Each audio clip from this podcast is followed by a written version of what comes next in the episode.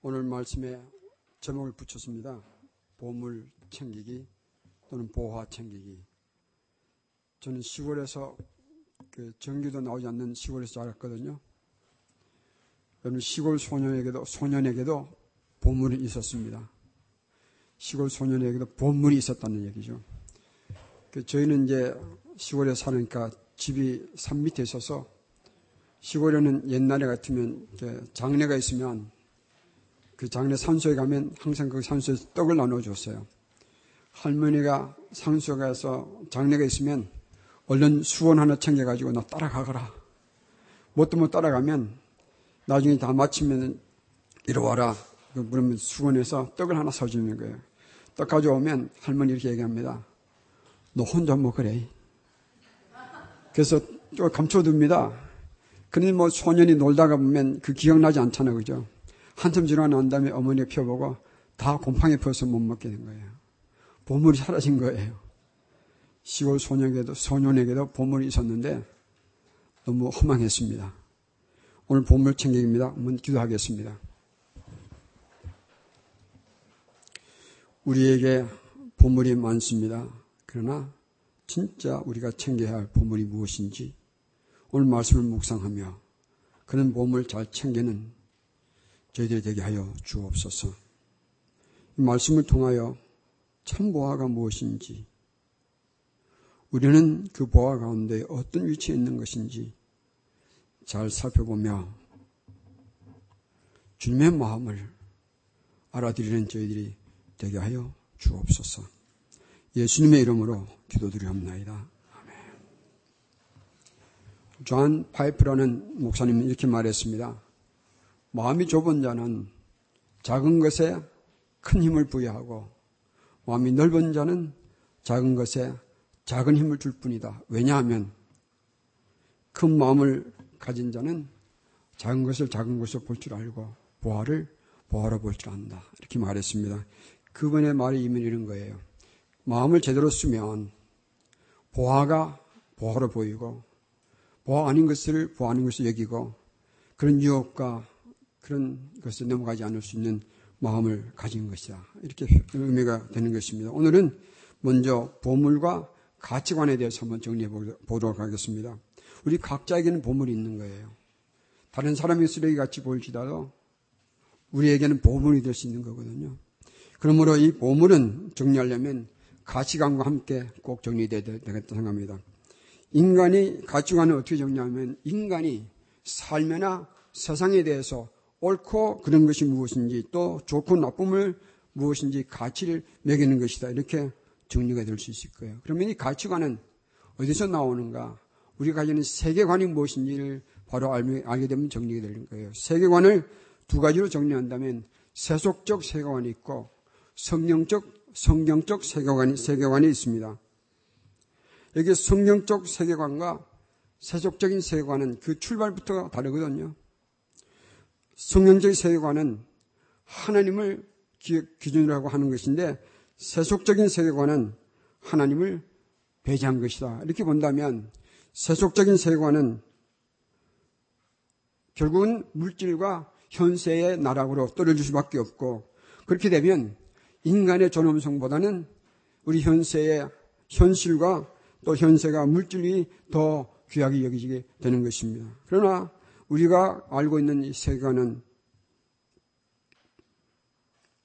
그런 세속적인 세계관과는 다른 것이 분명하다는 것을 알고 있지 않습니까? 인간이 물질같이 취급될 수는 없거든요. 예전에 미국에 살 때 들었던 이야기입니다. 신문에서 나왔던 얘기인데 한 교포가 미국에서 혼자서 살다가 아파트에서 사망했습니다. 경찰이 그 아파트를 조사해보고 놀라운 사실을 알아냈는데 사람들이 다 가난하게 사는 줄 알았던 그 사람의 참전 침대 밑에 매트리스 밑에 100불짜리 지폐가 간뜩 깔려 있었어요. 다시 말하면 그분은 돈 침대에서 잔 거예요. 가끔 식당에 가다 보면 방석에 돈 그림이 잔뜩 길려 있으면 저는 앉으면서 아 오늘 내가 돈 방석에 앉았네. 그런 생각해 보았습니다. 돈방석에 앉으면 행복할까요? 한번 생각해 보십시오. 이분이 날마다 돈 침대에서 잠을 자면서 행복했을까요? 저는 상상해 보았습니다. 아마 굉장히 불안한 삶을 살았을 거예요. 얼마나 맡기 돈 맡기에 불안했으면 은행에도 못 맡기고 자기 침대에도 없겠습니까? 누가 와서 훔쳐가면 어떻게 했는가? 혹은 아는 사람이 이 돈을 위해서 알고 찾아와서 나를 죽이고 가져가면 어떻게 했는가? 이런 상상이 안 들겠습니까? 이분은 절대 좋은 침대에 자면서 행복하지 못했을 거예요. 왜 그런가? 사실 그건 진짜 보물이 아니거든요. 그러나 예수님의 사람들은 세상 사람들과 전혀 다른 가치관을 가지고 살잖아요. 그래서 세상 사람들과 다른 선택을 하고 다른 생각을 하고 다른 걸음을 걷지 않습니까? 비록 이렇게 살다가 보면 세속, 세속적인 가치관과 우리가 가지는 성경적 가치관이 충돌할 때가 많습니다. 그 충돌이 일어날 때는 사실 괴롭거든요. 힘들고, 힘들잖아요. 어렵습니다. 유혹도 있잖아요. 한 걸음만 양보하면 되는데, 이런 충돌 가운데서 그런 정말 성경적인 세계관을, 가치관을 가진다면, 우리는 남들이 생각, 택하지 않는, 세상이 선택하지 않는 선택을 하면서 세상과 다른 생각을 하며 세상과 다른 걸음을 걷지 않겠습니까? 그래서 참 고상한 선택과 고상한 걸음을 걷지 않겠습니까? 그러면 이런 성경적인 가치관을 가지려면 어떻게 되겠는가? 어떻게 되겠는가?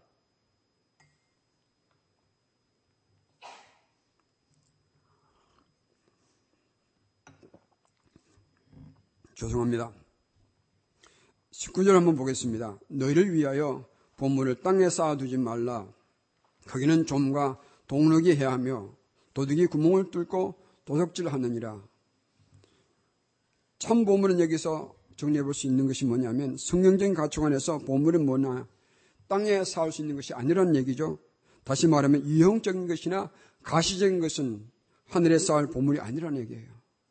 하나님께서 귀하게 여기시는 것, 다시 말하면 하나님 마음에 귀한 것을 여기서 하나님 마음에 담아둘 수 있고 기억할 만한 것들, 이런 것들이 천국에 사는, 쌓는 보물이 되는 것입니다. 그러면 성경적인 가치관을 이렇게 정리해 보겠습니다.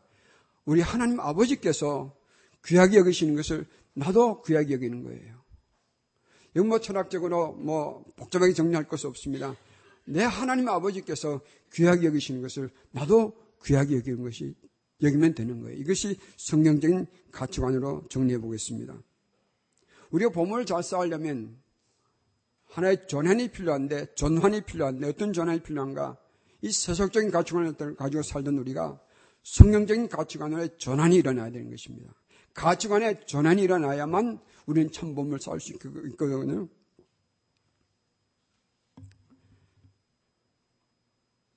성경적인 가치관은요, 데 찾지 않고 예수님께서 가지셨던 가치관이 우리가 가져야 할 가치관이에요. 여기서 예수님께서 21절에 보면 내 보물 있는 곳에는 내 마음도 있다 하셨거든요. 그러면 보물과 우리 마음은 분리시킬 수 없는 것입니다. 내 마음에 중심이 무엇이 있는가? 이건 대단히 중요한 거예요. 내 마음의 중심이 만약에 나라고 한다면 우리는 세상 사람처럼 세속적인 가치관을 가지고 살 수밖에 없을 거예요. 그러나 내 마음의 중심이 나를 위해서 피를 흘려주시고 나의 전부신 예수님이 내 마음 중심에 있다면 우리는 예수님께서 귀하게 여기시는 것을 나도 귀하게 여기는 것은 어렵지 않을 거예요.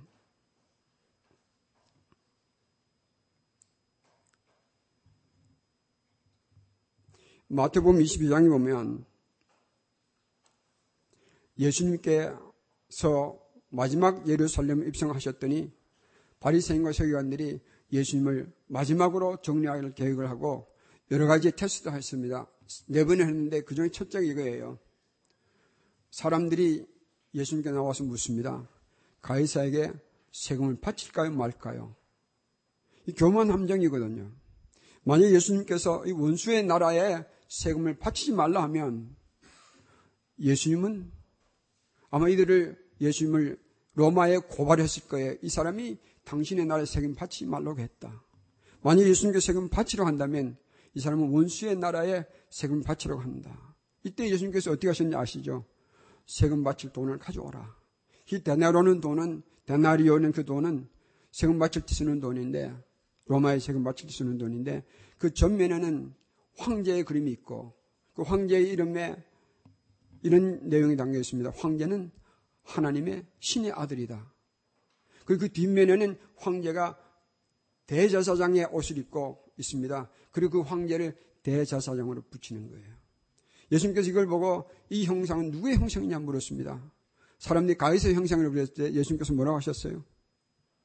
이것이 가이사의 형상으로 묻는다면 가이사 이것은 가이사에게 바치라. 하나님께서 하나님께 바치라. 이것은 거꾸로 질문하면 이런 질문일 거예요.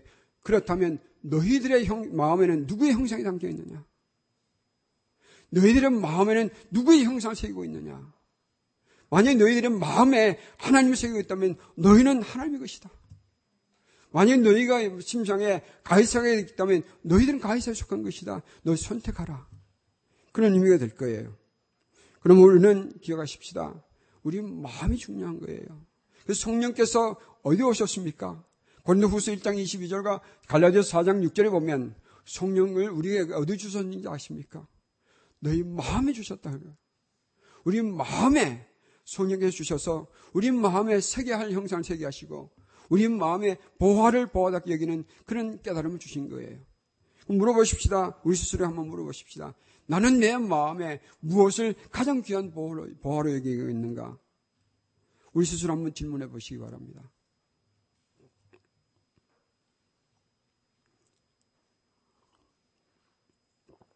우리가 천국에 싸울 수 없는 것을 보화로 여기면 우리는 보물을 보물답게 간수하지 못하는 자가 될 거예요.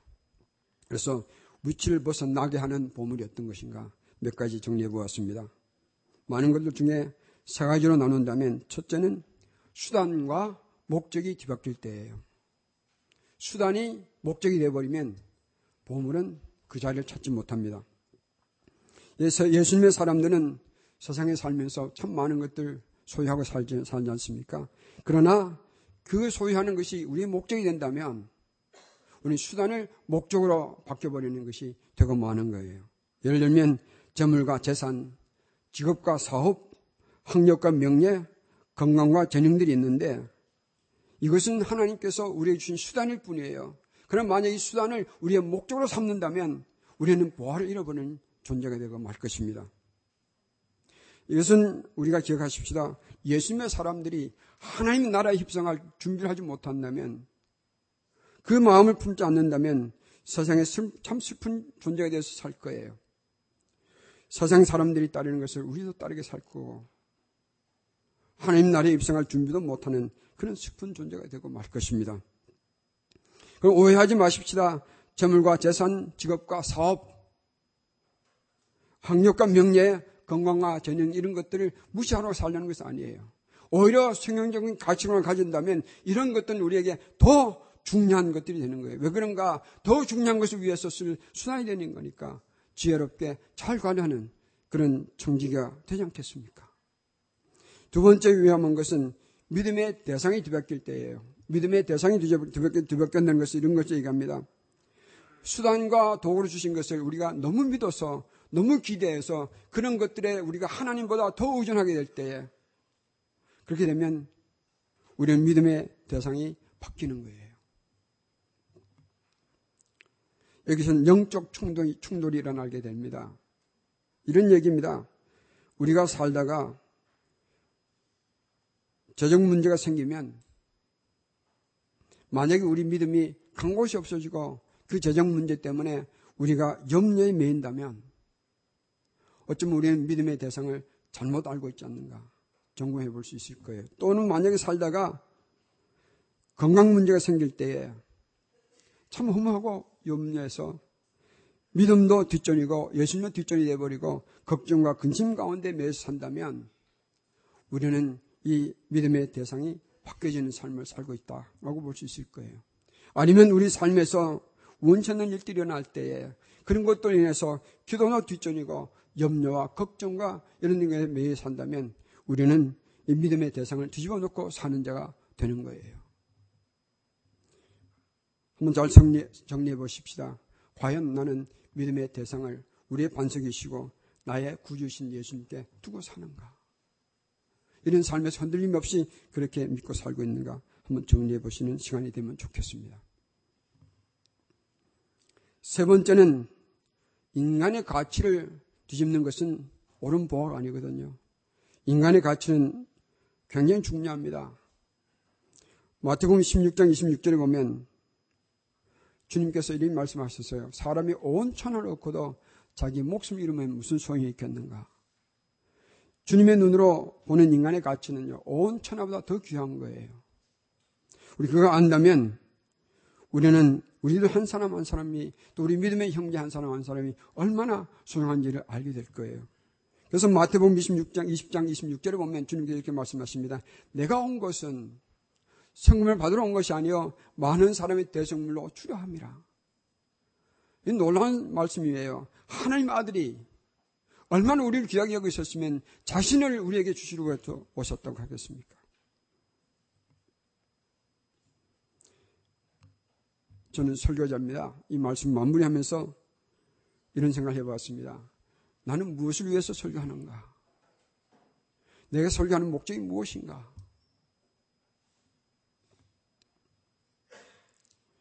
설교의 목적을 아침에 다시 정리해 보았습니다. 제가 끊임없이 예수님을 설교하는 것은 아무리 제가 설교를 잘해서 인기를 받아도 내 설교를 제 설교를 듣는 사람들과 예수님 만남 몇개 한다면 저는 엉터리 설교하는 게 아닌가.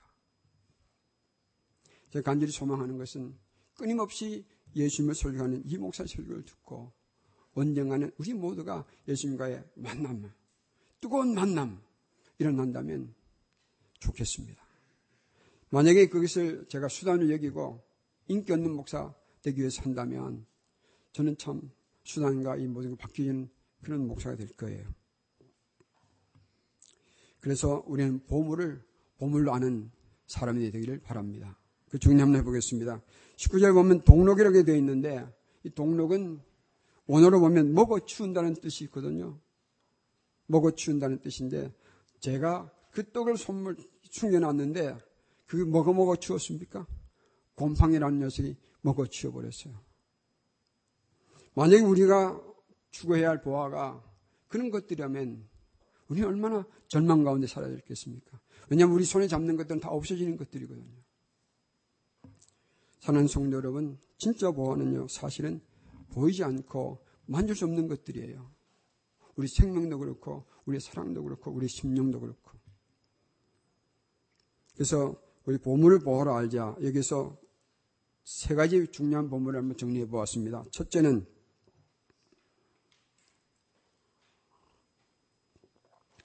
우리의 가장 귀한 보화는 다른 게 아니고 예수님 보물이에요.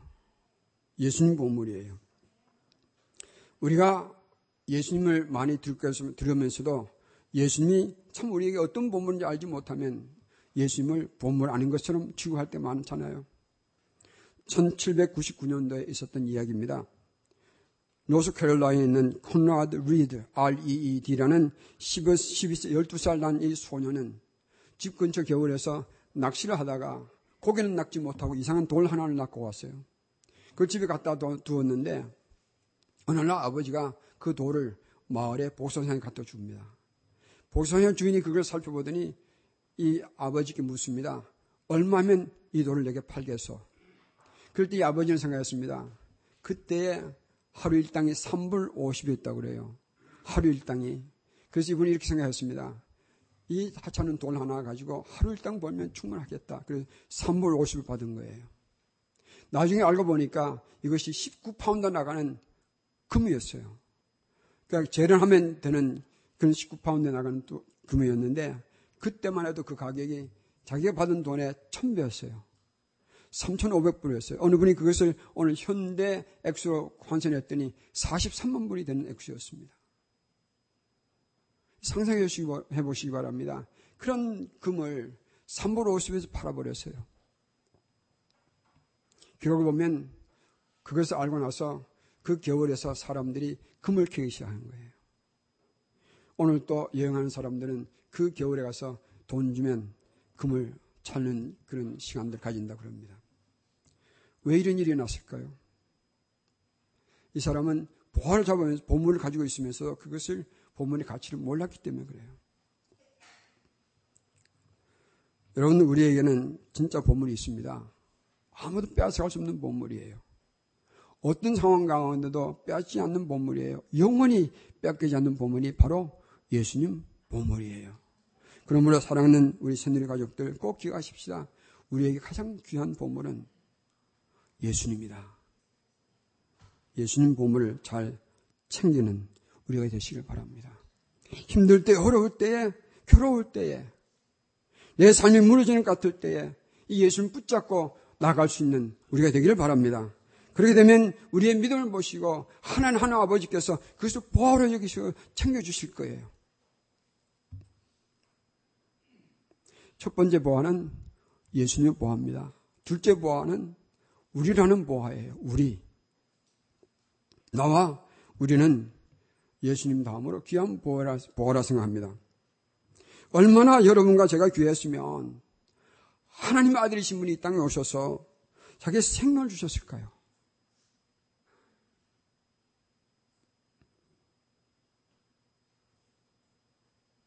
그리고 얼마나 영혼들 귀하게 여기 있었으면 예수님께서는 여러분과 저를 구원하시기 위해서 많은 사람들을 수모도 겪게 하고 또 자존심도 깎게 하며 우리에게 다가와서 예수님을 전하게 하셨을까요?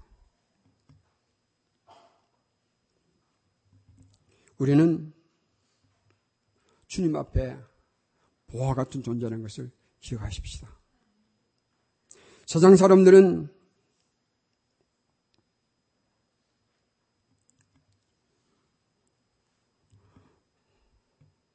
가진 거 없으면 천대하고요. 못났다고 멸시하고요. 마음에 들지 않는, 않는다고 버려버리는 게 세상의 사람들 하는 일인데 주님은 우리 주님은 그러지 않아요. 우리가 못나도 사랑해 주시고 우리가 힘든 일을 만날 때도 변함없이 우리가 함께 하시고 우리가 무시해도 무시하지 않으시고 끝까지 영원토록 우리를 챙겨주세요. 그럼 저는 과감하게 말씀드리겠습니다. 우리는 천국의 보화예요. 우리들은 천국의 보화들이에요. 아멘.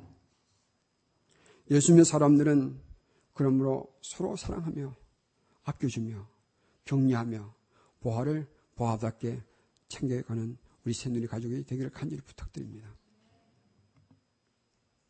요즘 수요 예배 동안에 아가서 강의를 하고 있는데 저는 참 은혜를 많이 받습니다. 그 중에 보면 이 사랑하는 자가 사랑받는 자에게 내 사랑하라고 부르고 있거든요. 여러분 아십니까? 예수님께서 여러분과 저를 향하여 내 사랑하라고 부르는 것이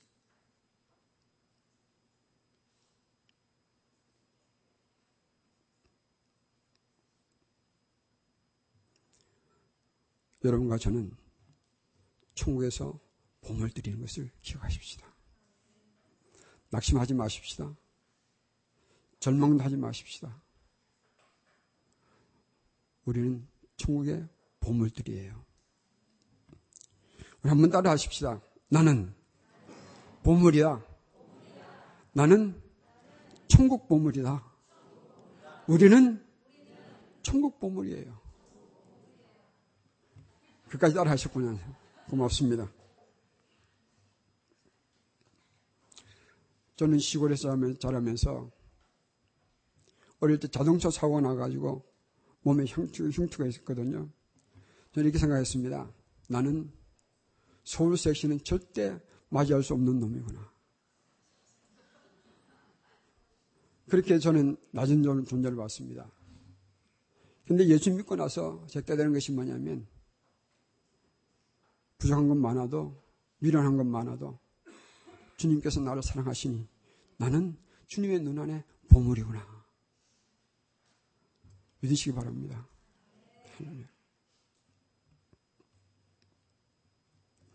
첫째 보아는 뭐라고 그랬습니까? 예수님 보아. 두 번째는 우리라는 보아. 세 번째는 영혼이 보아예요. 내 삶에서 우리의 삶의 테두리 안에 보내준 그 영혼들을 우리는 보호로 볼 줄 알아야 하는 것입니다. 만약 우리가 예수님을 참으로 보호로 여길 만큼 예수님을 내가 믿고 또 예수님 안에 보호된 내가 균형한 것을 안다면 당연히 따라오는 것이 가치관이 뭐냐면 나 이외의 다른 사람들도 주님 눈 안에 보호 같은 존재로구나 아는 거예요.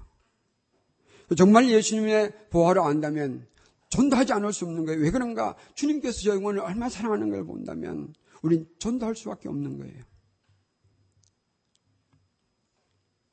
여러분도 내 재물, 내 자존심, 내 명예를 걸고라도 그런 거 다 포기할까지라도 한 영혼을 구원하기 위해요. 우린 존대의 삶을 사는 거예요. 그를 위해서 그 주님의 마음을 알기 위해서 그 가치관을 알기 때문에 우리 삶을 다 던져놓고 선거제도 나가는 거예요.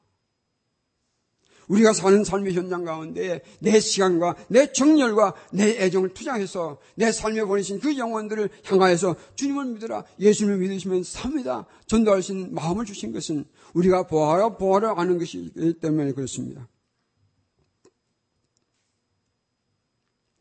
한번 우리 스스로 점검해 보십시다. 내가 한 영혼을 전도하기 위해서 내가 뭐, 뭘 하고 있는가 한번 물어보시기 바랍니다. 저에게서 여러 가지 전도 프로그램을 하고 있는데 하는 이유가 뭔지 아십니까? 저에게 빈자리 채우기 위해서 하는 거 아니에요. 어떻게든지 한 영혼이라도 예수님이 만나서 주님께서 귀하게 계시는 그 보화를 보화답게 만들어서 주님께 올려드리는 것이죠.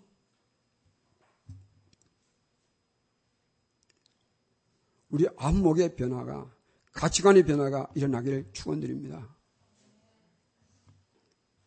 교회는요, 가장 중요한 것이 예수님 다음에 사람인 거 아시죠?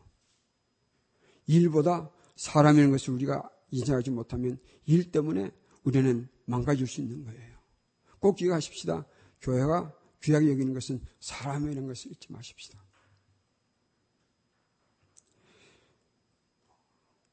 주후 258년에 옛날 옛날 얘기죠. 순교했던 분 중에 로렌스라는 부주교가 있었습니다.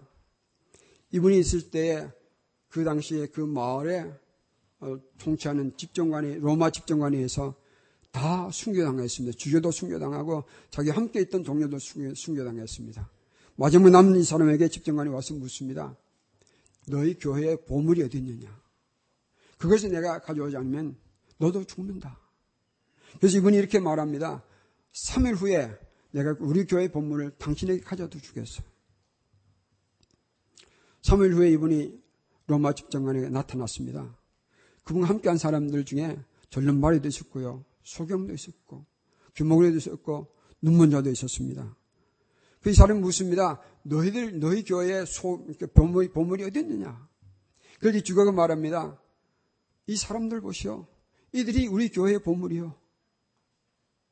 그리고 이렇게 말했습니다. 우리 교회는 당신이 성년 로마의 황제보다도 더 많은 보물 가지고 있어. 바로 이들이요. 그리고 그는 순교당했습니다. 우리가 귀하게 여길 보물이 세 가지 그랬죠. 첫째는 뭐라고 그랬습니까? 예수님 보화. 잊지 마십시다. 두 번째는 우리라는 보화예요. 세 번째는 영원 보화. 그래서 보화를 잘 챙겨서 부자 되시기 바랍니다.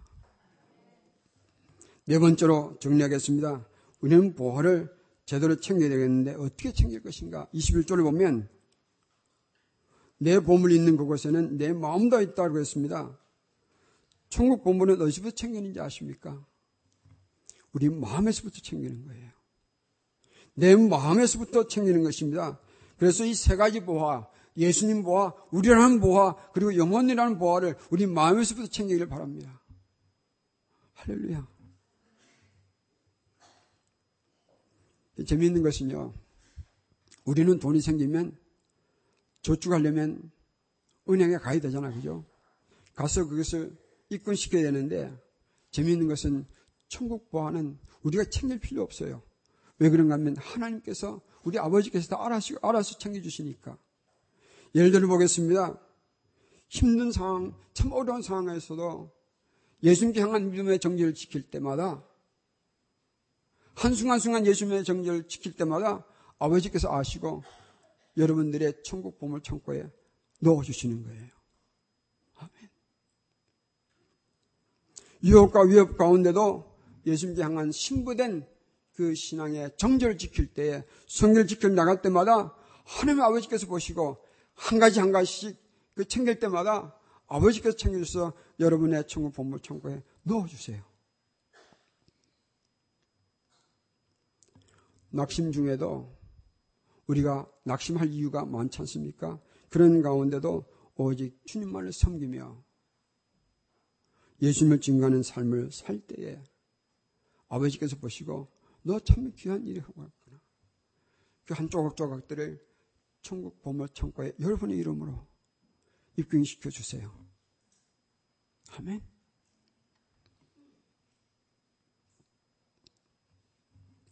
이렇게 적어보았습니다. 진정한 예수님의 사람이라면 지상 보화로 천국 보화를 잘 챙겨서 천국 부자가 되자. 지상 보화를 천국보화 챙기는 것으로 사용해서 천국 부자들이 되시길 주님의 이름으로 축원드립니다. 이런 글을 적어봤습니다. 제목은 쓰레기가 너무 많은 나를 위한 나의 기도. 나의 보아이신 예수님이여 부술 것 부숴버리시고 거둘 것 걷어버리시고 태울 것 태워버려 주시고 지울 것 지워버려 주옵소서. 그래서 제 안에 채울 것만 채워 주옵소서. 내 주 예수님으로만 채워 주옵소서. 그래서 타올라야 할 것에 타오르게 하여 주시옵소서. 주님의 보화를 챙긴 일에 내 인생을 타오르게 하여 주옵소서.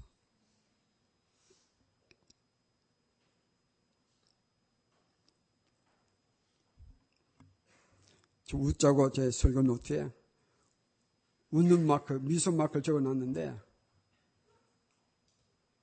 왜 이렇게 심각하게 들어주신지 모르겠네요. 한번 따라 하십시다. 나는 보물이다. 나는 천국 보물이다. 형제여, 천국 보물이요. 자매도 천국 보물입니다. 우리는, 우리는 천국 보물이에요. 믿으시기 바랍니다. 우리는 정말 천국 보물이에요.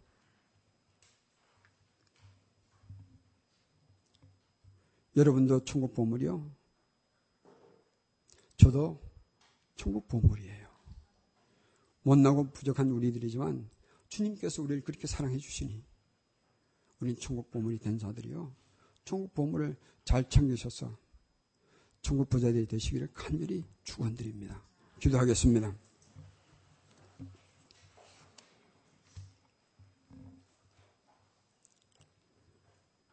오늘 우리는 무엇을 보물로 여겨서